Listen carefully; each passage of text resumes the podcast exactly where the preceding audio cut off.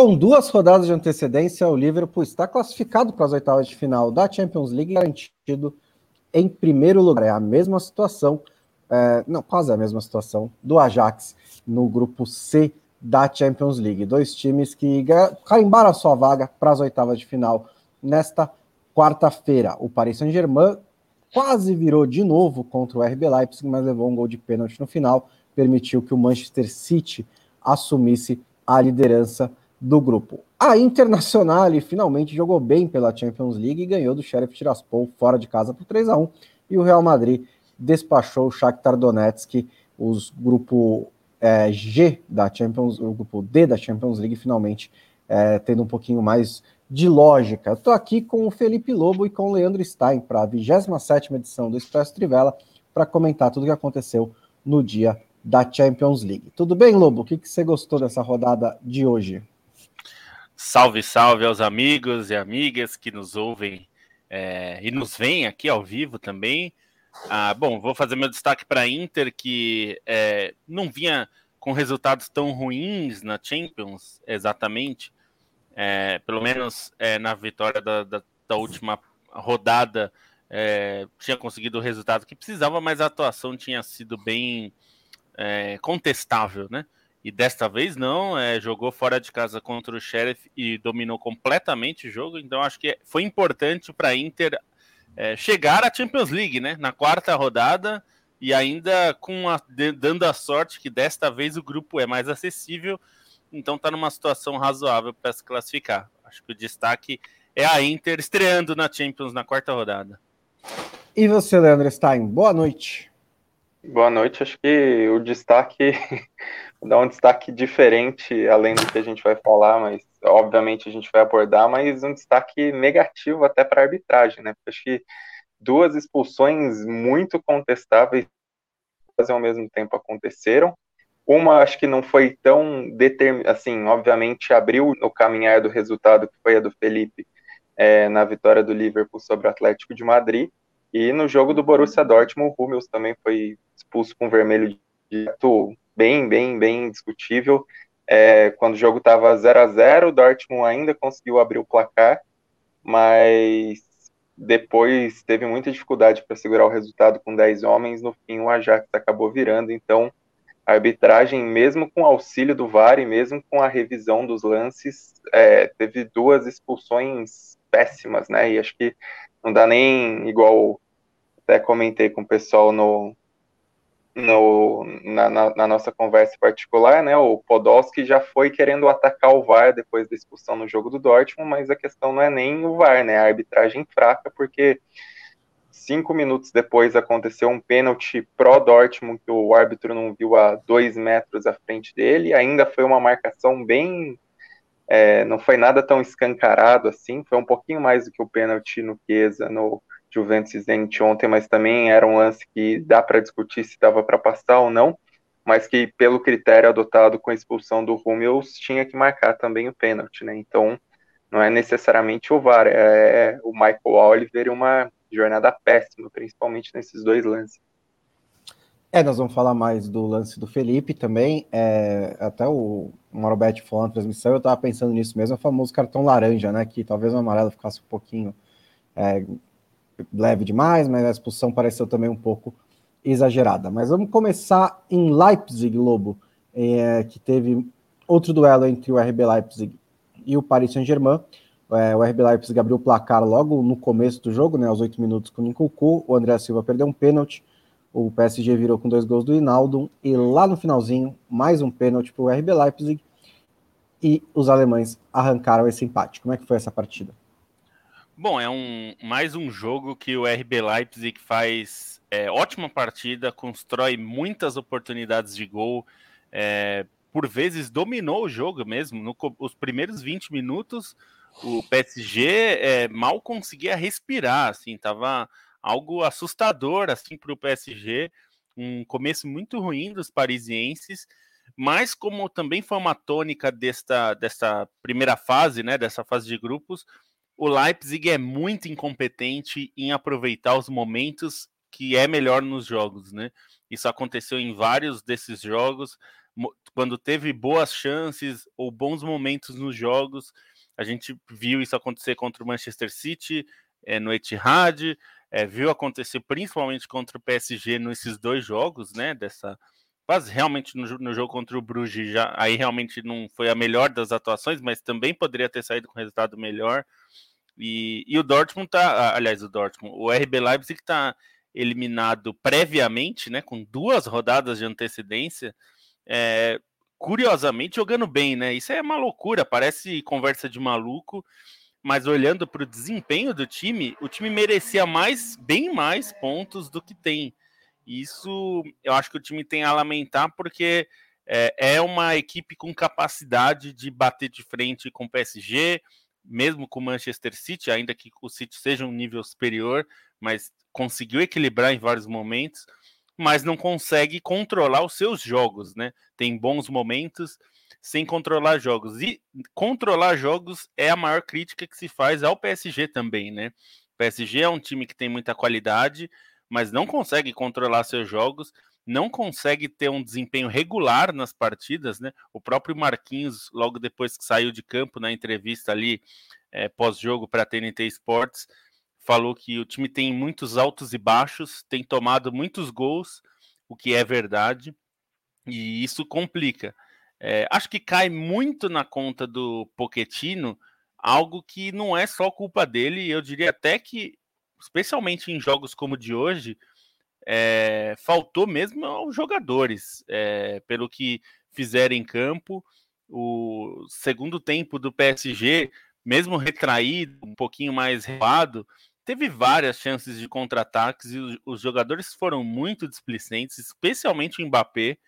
Perdeu gols assim, parecia que estava jogando futebol com os amigos e estava no final das duas horas da quadra alugada, sabe? Já tá meio chutando de qualquer jeito.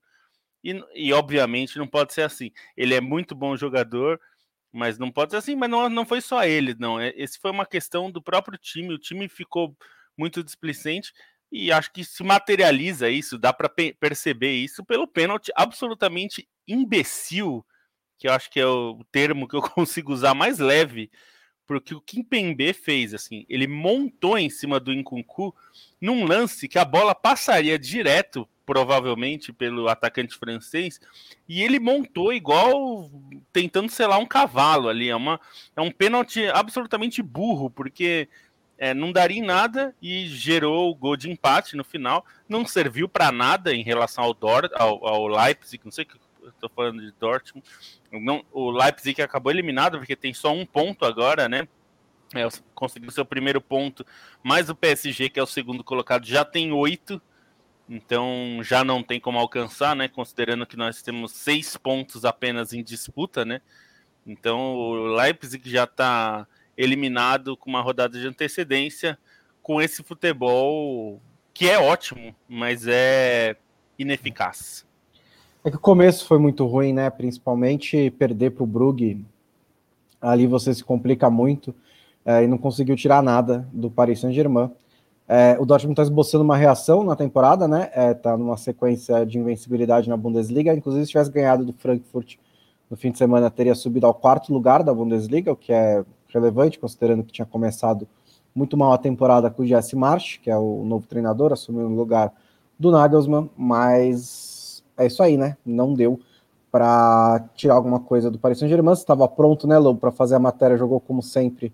Não, peraí, jogou como nunca, perdeu como sempre, mas rolou ali. Na verdade, no caso do, do RB Leipzig, é, jogou como sempre, perdeu como sempre, né? Porque é. joga bem quase sempre e perde também quase sempre. O Paris Saint-Germain estava sem o Messi, que saiu machucado no jogo contra o Lille, é, mas o Mbappé retornou para esse jogo.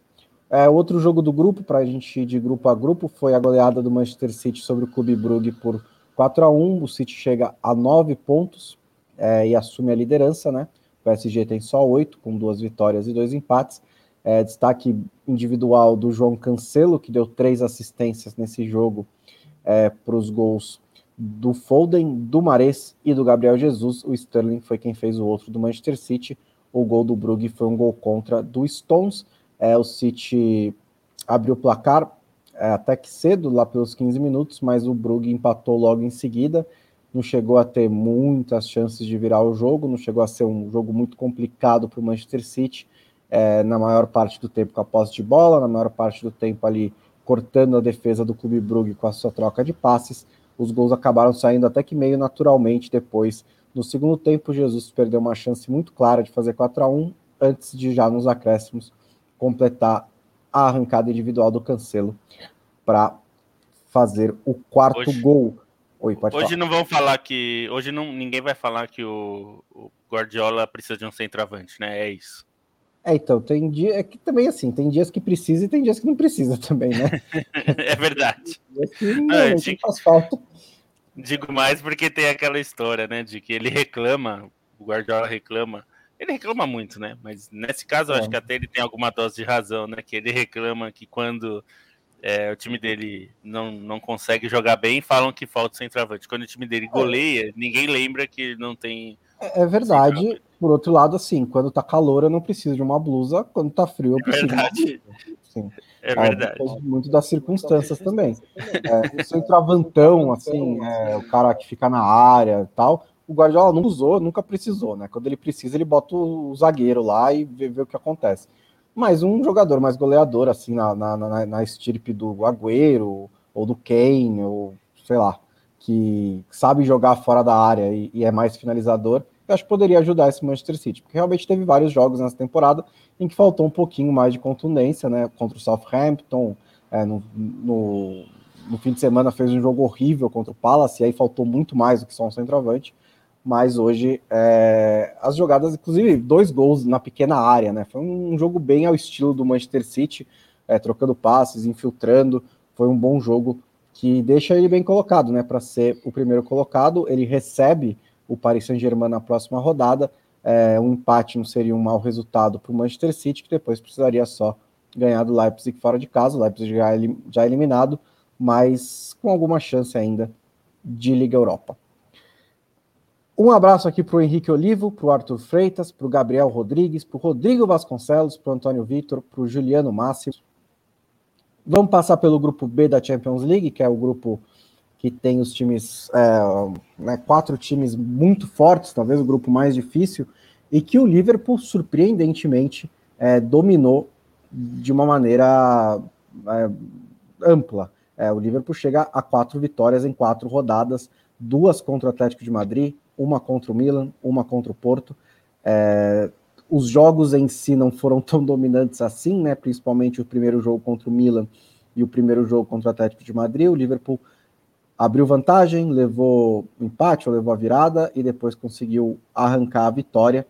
Hoje foi um jogo mais controlado. É, é, claro, a expulsão do Felipe aos 36 minutos do primeiro tempo ajudou bastante nisso. Mas também no outro jogo contra o Atlético Madrid também teve a expulsão do Griezmann, foi um jogo um pouco mais complicado.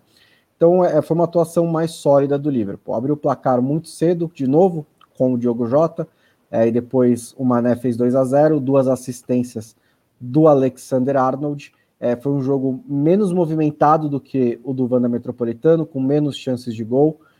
No segundo tempo, te, né, no final, lá aos 36 minutos do primeiro tempo, né, teve a expulsão do Felipe. É uma jogada que, assim, o, o Mané tá arrancando na intermediária defensiva, o Felipe chega por trás e deliberadamente derruba o Mané.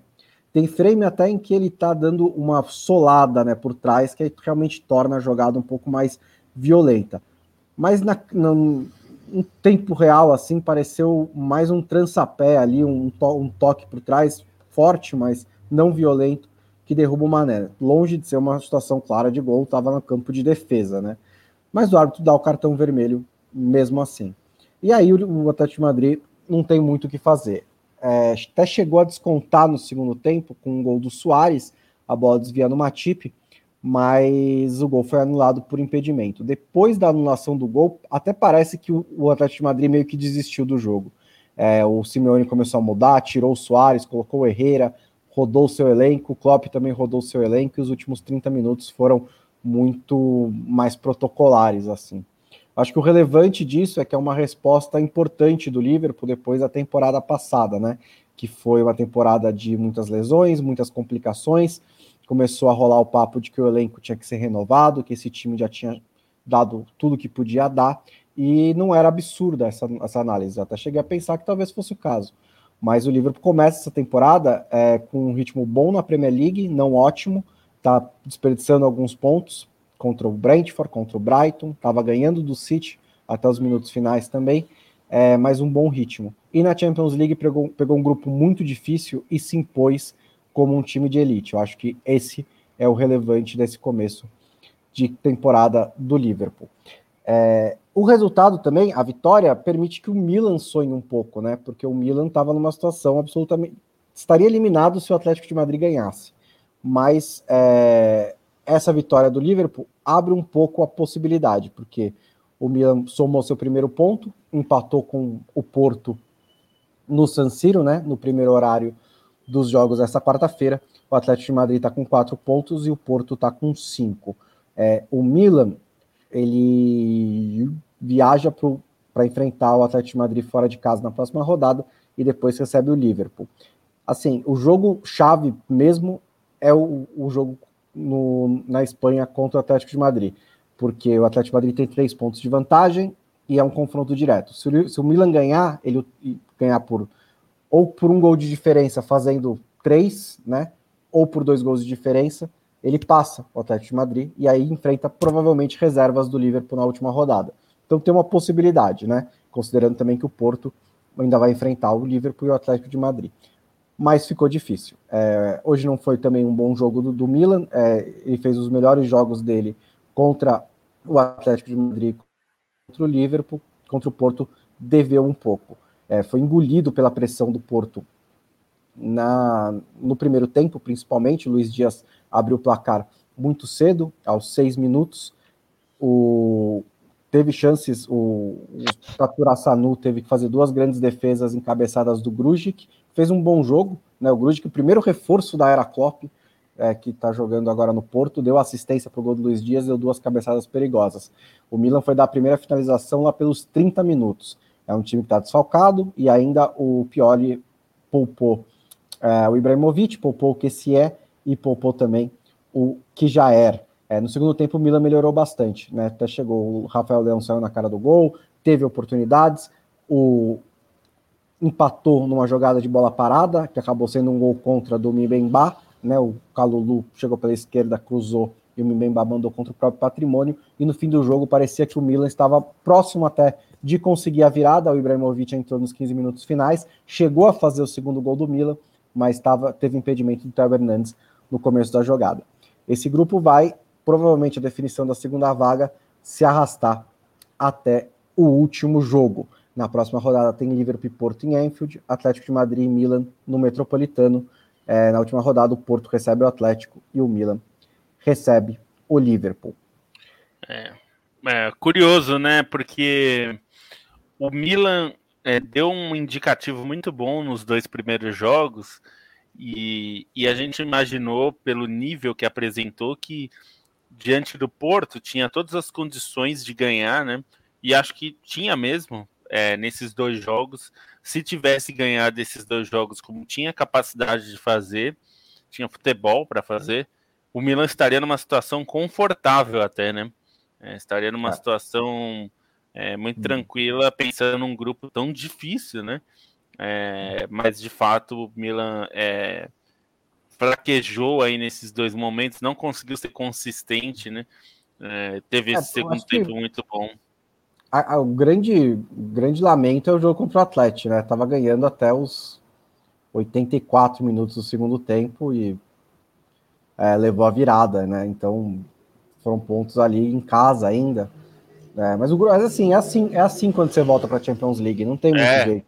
É difícil, o seu coeficiente é baixo, Beleza que pegou um grupo até acima do normal de dificuldade, mas você tem jogadores que são inexperientes, o Milan ainda é, calhou de nessa sequência de, de fase de grupos da Champions League estar no momento de muitos desfalques, né? Não tem como rodar muito elenco, os caras acabam ficando desgastados e acontece, né? Acho que se conseguir ficar com a vaga na Liga Europa é, seria muito interessante, porque o Milan tem time para chegar longe na Liga Europa. É, é. E tinha, ficou sem o Ibra, né? Que talvez fosse o jogador Exato. que pudesse dar alguma experiência, né? Ele voltou agora, mas perdeu praticamente todos os jogos importantes dessa fase de grupos. Então, mas eu, eu, eu, ainda acho que nesses quatro jogos o saldo ainda é mais positivo do que negativo para o Milan, considerando tantos anos fora, né? Se a gente pensar que a última participação foi 2014, quer dizer, o time era completamente outro. O Kaká ainda estava no Milan, né? Foi a última temporada dele no Milan. É, é, realmente muita coisa mudou. O, o, o, Ross pergunta se o Pochettino seria um Jair Ventura que habla. E eu Nossa, acho que de jeito nenhum. São completamente diferentes em estilo e em tudo.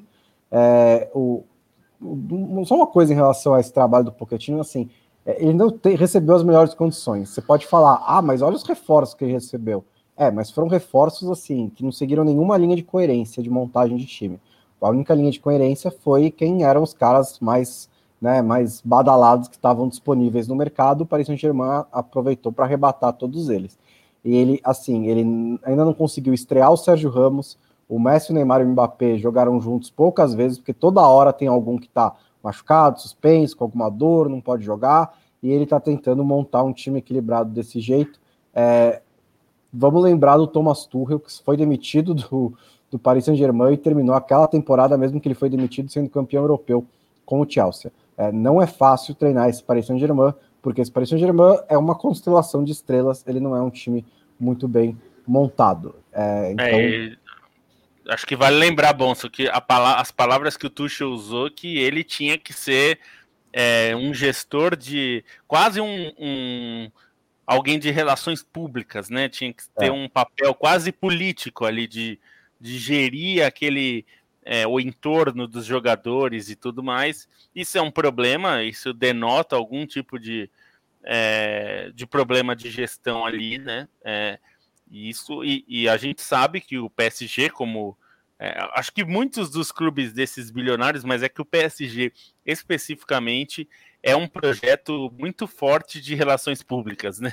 É, a gente vê pelo próprio Nasser El Khelaifi, que é hoje é o presidente do PSG, é da família real é, do Catar, é, é, líder hoje, né, o presidente da, da Associação de Clubes, a ECA, da Europa, que é uma associação muito, muito poderosa. É, então, esse tudo é um problema. Eu acho que esse tipo de. A gente é, subestima um pouco os técnicos que estão lá, porque é, vê esses montes de estrelas. Mas é isso, Sérgio Ramos, a especulação é que até se discute se não vai ser, vai ser rescindido o contrato dele. Já estão pensando se vão rescindir, porque ele não, não parece ter condições de voltar a campo. Aí você tem o, o que hoje fez dois gols, é, já começou a dar declarações que ah, eu esperava jogar mais. E, é. enfim, vira uma questão problemática o PSG, né? Você precisa encaixar todos esses caras e você tem problemas ali, né? Você é um, um, alguns problemas é, que, por exemplo, a Juventus viveu, que foi contratar o Ander Herrera, que é um bom jogador, mas só chegou porque estava sem contrato. É, não precisava muito, né, daquele jogador naquele momento. E ele tá lá no elenco com salário alto, ninguém vai contratar porque ninguém vai pagar o que ele ganha lá. Então, é, eu acho que a gente não pode tirar isso de contexto. A gente, eu já falei aqui, eu acho que o, o Pochettino no United faria muito mais do que o Solskjaer, e ele é um ótimo técnico, mostrou isso já. Quem faz o que ele fez com o Tottenham, levando o time consistentemente à Champions League e à final de uma Champions League, eu acho que não pode ser desconsiderado assim, né, é. por causa do PSG. Ontem a Juventus e o Bayern de Munique se classificaram, hoje o Liverpool se classificou e o Ajax também. Ele só não está garantido em primeiro lugar, porque ele ainda pega o Sporting, né? Mas é, ganhou o primeiro jogo também por 5 a 1 então não acho que vai dar para alcançar. Que, que, que, campanha do Ajax na, na, na, fase de grupos, hein, Stein? A gente esperava aí um grupo que talvez o Dortmund dominasse, mas quem está dominando é o Ajax. É, acho que é uma campanha muito é, acima do que se esperava, né? Porque era um grupo, em teoria, equilibrado, é uma campanha que condiz com a temporada que o Ajax vem fazendo na própria Holanda também, né? Com números impressionantes, tanto ofensivos quanto defensivos. É, e que é uma resposta do clube depois de duas campanhas consecutivas caindo na fase de grupo da Champions, perdendo em momento decisivo, deixando a desejar em confrontos diretos, mesmo dentro de casa, contra equipes de mesmo porte, assim, de, de momento parecido ou até de porte menor. Então, acho que é uma resposta e tanto do Ajax, ainda mais acho que pelos resultados contra o Dortmund em si, né, são os mais expressivos, mas é, pegando os dois jogos, assim, não tem comparação entre o que aconteceu em Amsterdã e o, e o que aconteceu no Signal Iduna Park, porque foi um jogo bastante diferente, um jogo, como falei no começo, é, de clara influência da arbitragem. Né? O Borussia Dortmund, ainda assim, o Haaland, é, entrou em campo com uma postura realmente diferente, mordendo mais, melhor nos combates, muito mais atento do que em relação ao, ao confronto anterior em Amsterdã, criava as melhores chances, chegou a perder um,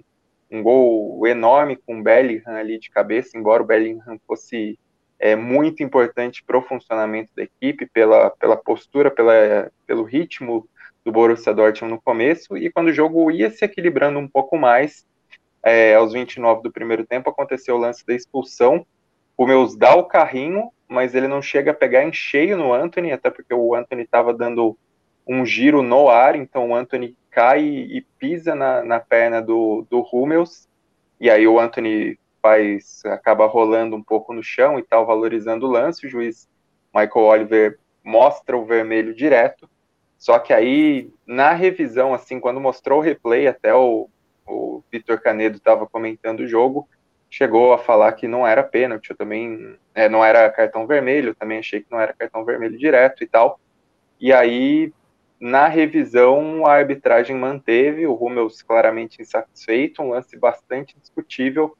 E aí, meio nesse momento incerto do Borussia Dortmund, mesmo com é, a equipe recompondo a defesa, né, saindo o Torgan Hazard para entrar o, o Pongratit para recompor a zaga. O Dortmund conseguiu ter um lance de pênalti, também um pênalti é, que dá para discutir se foi ou não, mas acho que dentro dos critérios do árbitro não tem como negar. E aí o lance, por mais que ele tivesse perto, assim, bem em cima do lance, é, o lance foi para revisão de novo e aí ele confirmou, o Meus bateu no cantinho. No fim do primeiro tempo, o Ajax já tentou aumentar a pressão, teve uma sequência de finalizações, mas sem conseguir converter. E acho que o momento chave ali do jogo pro Dortmund talvez tenha sido o começo do segundo tempo, porque foi um momento em que mesmo com 10 o Dortmund se defendia muito bem, é, conseguia afastar os cruzamentos, conseguia evitar as finalizações do Ajax, e teve alguns lances em contra-ataque. Né? O Bellingham chegou a dar um chute muito perigoso para fora, o Brandt também desperdiçou uma chance, o Witzel é, jogou fora um contra-ataque 3 contra 2. Então, esses 15 primeiros minutos, se o Dortmund fosse um pouco mais preciso na conclusão desses lances, ainda poderia ter construído uma vantagem maior. E aí, com o passar dos minutos, o cansaço pesou o Ajax jogava basicamente pela direita, né? Não era um jogo bom do Tadic, enquanto isso o Anthony estava fazendo uma partida muito boa. E a partir dos 26 minutos do segundo tempo, acabou saindo essa virada sempre em lances com o Anthony na direita, aproveitando os dois primeiros gols, pé dele esquerdo mais aberto para fazer cruzamentos frontais. No primeiro a zaga não afastou e o Tadic chegou no segundo pau para marcar. Dortmund ainda tentou uma reação nesse momento, tentou equilibrar um pouco o jogo, é, o, o Malen e o Knopf saíram do banco, então o time chegou até uma chance ali, mas aos 38, quando o Anthony cruzou de novo e o Haller fez o 2 a 1 fez a virada e a partida basicamente acabou. O Dortmund já estava cansado, já tinha trocado alguns jogadores importantes, né? O Royce, por exemplo, já não estava mais em campo. E aí o terceiro gol, que foi o mais bonito, acabou sendo saindo contra um time já entregue, um, domínio fantástico do Anthony para tocar a bola para o Klassen, que vale ponderar uma grande, assim, uma virada de peso do Ajax, né? Só que é um resultado totalmente influenciado por essa expulsão, né? Não, não tem muito como contar a história do jogo sem falar dessa expulsão, ainda mais da maneira como a expulsão ocorreu, né? Acho que entre o lance do Felipe e o lance do Hummels, acho que o lance do Hummels é ainda pior o vermelho direto, porque o Felipe ele ainda Sim. pega mais claramente, né? O Hummels, ainda que fosse um lance no campo de defesa e tal, não, não é um, uma falta tão clara assim mesmo no contato, né? O Anthony que que dá o contato por cima dele. Então acho que acabou sendo muito exagerado e vai o Dortmund vai ter que fazer uma decisão contra o Sporting na última rodada, né? Ainda o jogo do Sporting já, o Sporting goleou o Besiktas por 4 a 0 depois de já ter goleado em Istambul, fez 4 a 0 em Lisboa, um, um resultado até mentiroso, porque se fosse 5, 6, 7, 8, seria normal. O Sporting começou muito bem, o Paulinho perdeu um gol feito sozinho na área, acertou a trave, é, o time pressionando muito no começo, perdeu o Pedro Porro e aí abaixou um pouco o ritmo, mas assim, a maneira como o Sporting contra-atacava e conseguia acionar seu trio de frente ali com o Pedro Gonçalves, o Pote, é, Pablo Sarabia e o Paulinho, a defesa do, do Besiktas não conseguia se proteger, era muito lenta, e aí nos 15 minutos finais do primeiro tempo, o time é, foi para cima e conseguiu dar essa pancada, marcou três gols antes do intervalo, primeiro num pênalti sofrido pelo Pote que ele converteu, depois numa bola roubada é, pela marcação adiantada que o Pote é, concluiu esses dois gols com a participação do Matheus Nunes na construção, e aí o Paulinho se redimiu da chance perdida no começo, fez um gol bonito é, para fechar o primeiro tempo em 3 a 0 o Sporting saiu até ovacionado de campo.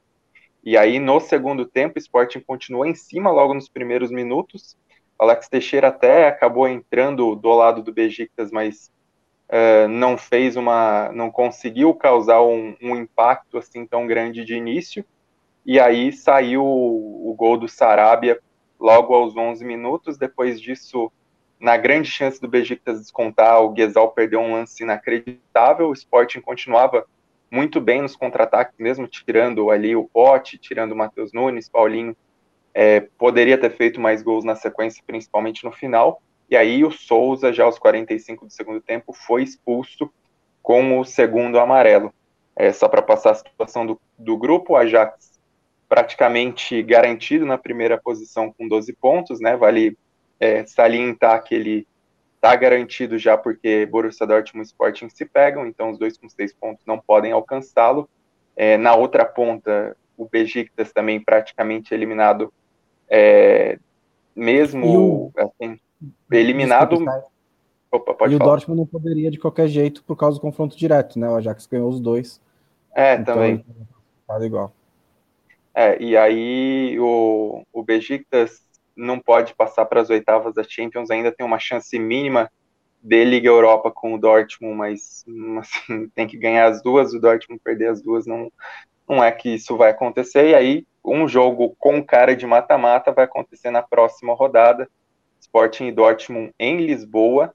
O jogo de ida foi 1 a 0 pro Dortmund na Alemanha, né? A, a primeira metade da campanha. Então, é, o empate ainda beneficia o Dortmund, ainda deixa o Dortmund vivo e a situação aberta para a segunda rodada. Uma vitória do Dortmund garante a classificação antecipada exatamente por essa vantagem no confronto direto, né? Como os dois têm seis pontos agora, o Dortmund vai a nove, o Sporting mesmo que empate na rodada final é, não ultrapassa pela questão do confronto direto, e o Sporting aí para se garantir tem que ter uma vitória por pelo menos dois gols de diferença, porque aí no confronto direto vai ter um saldo melhor.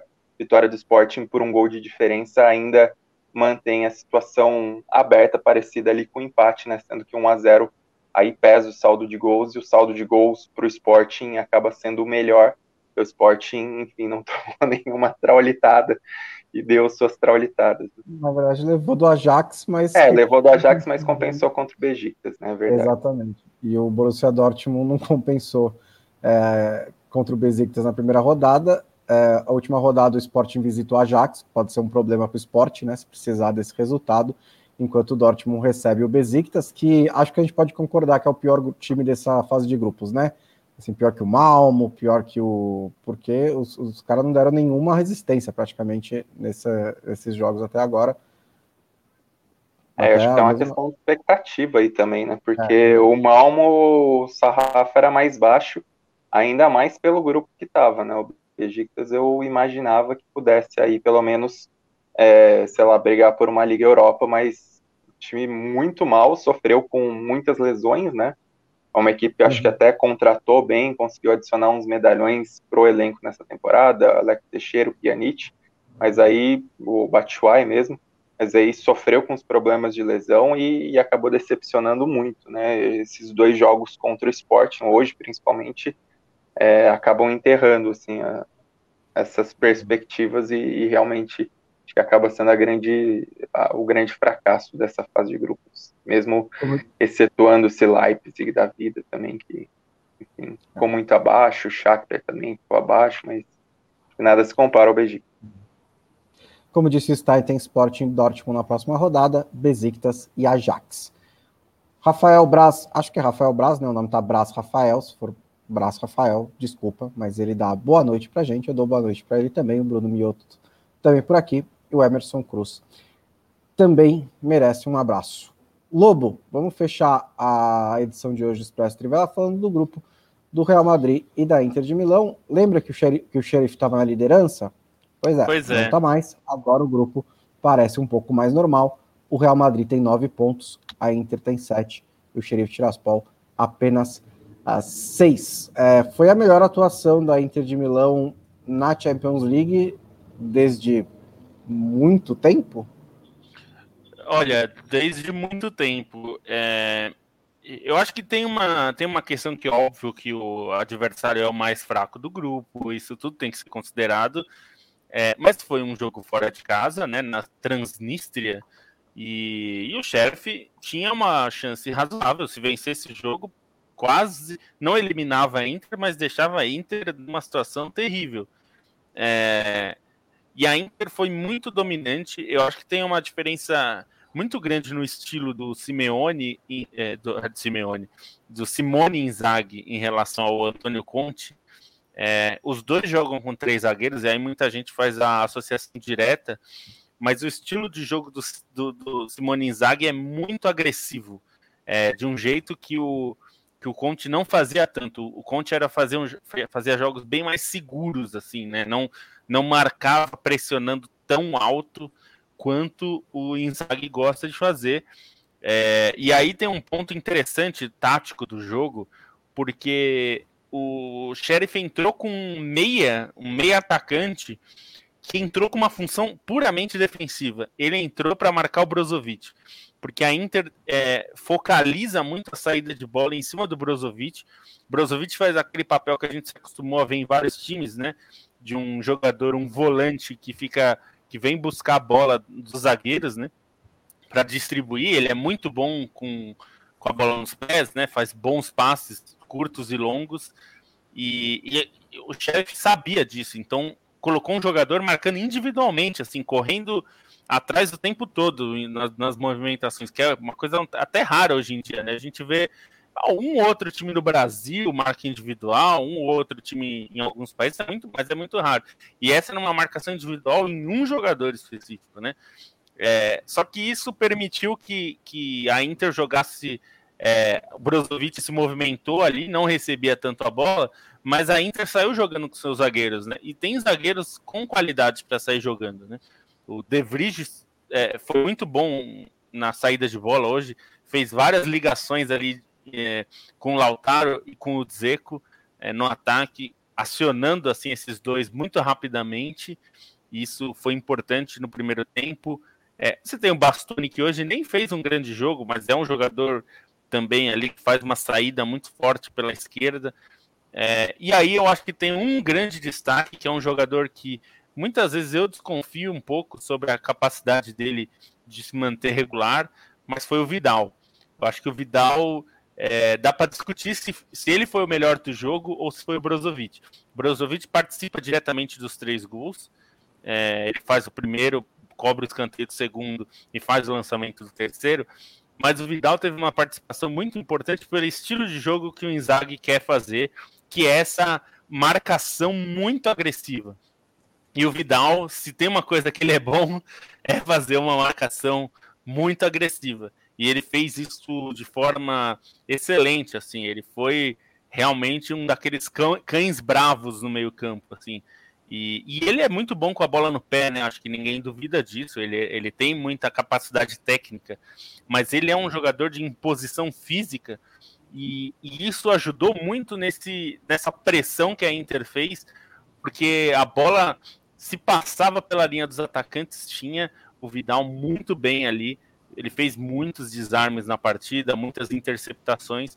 Então acho que teve esse, é, essa diferença, né, para os bons momentos do time do Conte, que o núcleo do time foi de fato meio campo e o meio campo com Brozovic e o meio campo com Vidal, que nem sempre é titular, inclusive, né? Ele, ele se reveza bastante ali, mas os dois foram muito bem. E a Inter dominou completamente, poderia ter feito 3 a 0 no primeiro tempo, não fez, só foi sair o gol no segundo. Mas foi uma atuação bem consistente, que acho que era exatamente o que faltava. Teve bons momentos contra o Real Madrid, teve bons momentos. Contra o Shakhtar não teve quase nenhum bom momento, foi um jogo horroroso. É, mas contra o Sheriff mesmo, teve alguns, alguns momentos bons, mas não controlou muito o jogo, né? Tanto que acabou tomando um gol que quase complicou.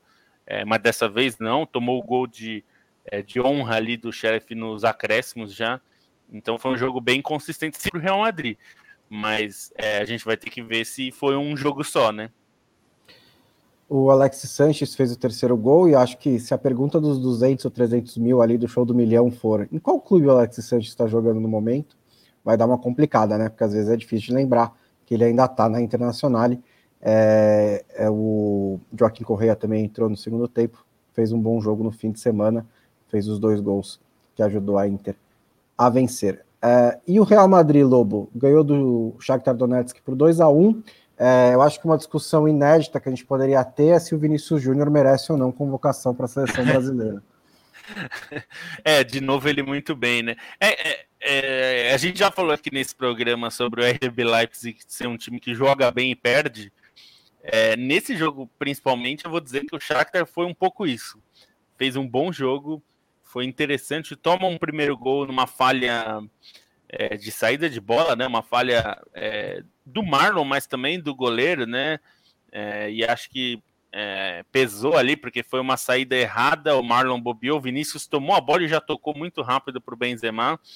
É, essa dupla, é, acho que merece muito destaque, a gente, acho que não só a gente, né, todo mundo já falou sobre como o Vinícius tem jogado bem e como ele tem se entendido bem com o Benzema, né, e é, é, isso tem sido mais uma vez, foi mais uma vez decisivo, é, o segundo gol, especialmente do, do Real Madrid, foi uma pintura. Assim, o Vinícius sai da esquerda para ir para a direita, faz a jogada com o Casemiro que devolve de letra. Foi uma jogada lindíssima e o Vinícius toca de primeira para o Benzema é, finalizar. É, o, o, gol do Shakhtar, ainda no final do primeiro tempo, que empatou o jogo, foi um belo gol também. É, um lançamento longo que o, o Alan Patrick, que é sim aquele, se você não lembra ou não sabe, o Alan Patrick, depois de empréstimos do Brasil, voltou para o Shakhtar e tem jogado bem, tem sido um jogador de, de relevância nesse, nessa Champions.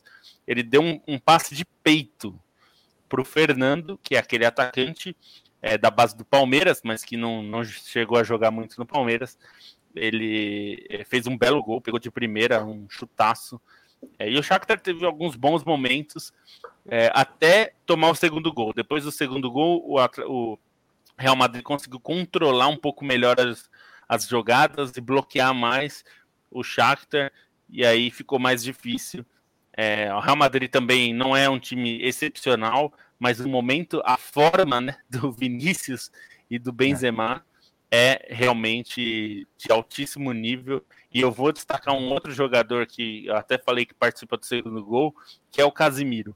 Como esse jogador é importante para o Real Madrid, ele não tem substituto no Real Madrid, e eu diria que ele não tem substituto nem na seleção, mesmo com o Fabinho jogando num nível muito alto.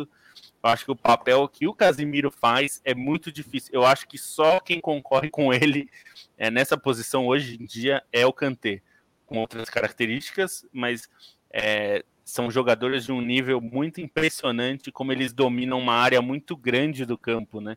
Então, é. quando ele está em campo, o Modric e o Tony Cross parece que até sobem de nível junto, porque o Casemiro cobre uma área tão grande do campo que permite que esses dois sejam mais criativos, né? Como eles foram hoje, como o Modric é, normalmente já é, mas é, ajuda muito. Então, só para não destacar só os atacantes, né? Porque o Casimiro é, para mim, talvez o melhor volante do mundo, se tem uma discussão é, é só com Kanté. Ninguém mais chega nesse nível. É, o Real Madrid coletivamente ainda não convence tanto, mas tem talvez né, os dois jogadores em melhor momento do futebol espanhol.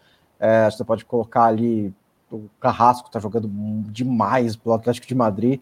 É, tem outros, o, a Real Sociedade está num momento muito bom, mas o Vinícius Júnior e o Benzema estão muito iluminados mesmo, resolvendo ali na frente, é, tanto levando o Real Madrid ao topo da tabela do Campeonato Espanhol, quanto também ao topo da, do grupo D da Champions League. É, no Campeonato Espanhol, o Real Madrid ainda está um pouco abaixo do, da Real Sociedade, mas com um jogo a menos. É... É, e a Inter pode classificar na próxima rodada se vencer o Shakhtar jogando em casa, né? Exato. Jogando em casa, vai ter a chance, e aí é não. é uma chance que não pode perder, né? É, se classifica se o Sheriff Tiraspol não ganhar do, do Real Madrid, né? É, exatamente. É, se, é. se o chefe no máximo empatar, né, com o Real Madrid. É, Você poderia dizer, nunca vai acontecer, né? O Sheriff Tiraspol ganhar do Real Madrid.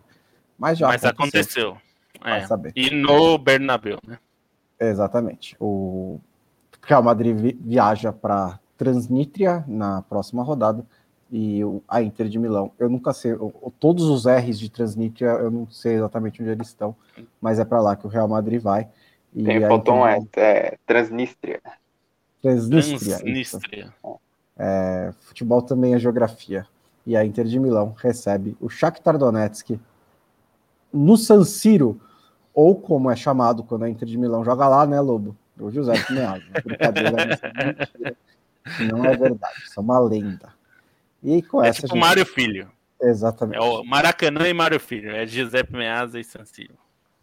E com essa a gente termina a 27 edição do Expresso Trivela, falando da quarta rodada da Champions League. Hein? Tem só mais duas. Agora, as ligas nacionais jogam no fim de semana, a gente tem uma pausa para os jogos de seleção, mais uma, mais a última do ano, né? Até porque o ano está acabando, mas depois vai ter outro em janeiro, então, sei lá. Mas aí na volta a gente define os 16 classificados para as oitavas de final da Champions League. Quatro já estão decididos: o Chelsea, o a Juventus, o Bayern de Munique, o Ajax e o Liverpool. Algo mais, senhores? Não, é isso aí. Não? Isso aí. Então é isso aí. A gente fica por aqui amanhã. 8 e meia, estamos de volta com o podcast tradicional da Trivela. Você pode apoiar a Trivela pelo apoia.se barra Trivela, apoia.se barra Trivela, ou mande um pix para a Trivela pelo pix arroba trivela.com, pix arroba trivela.com. Siga a gente no Instagram, siga a gente no Kuai, siga a gente no Twitter, no Facebook e acesse o site trivela.com.br. É dali que a gente tira o nosso sustento. Valeu, gente, e até a próxima.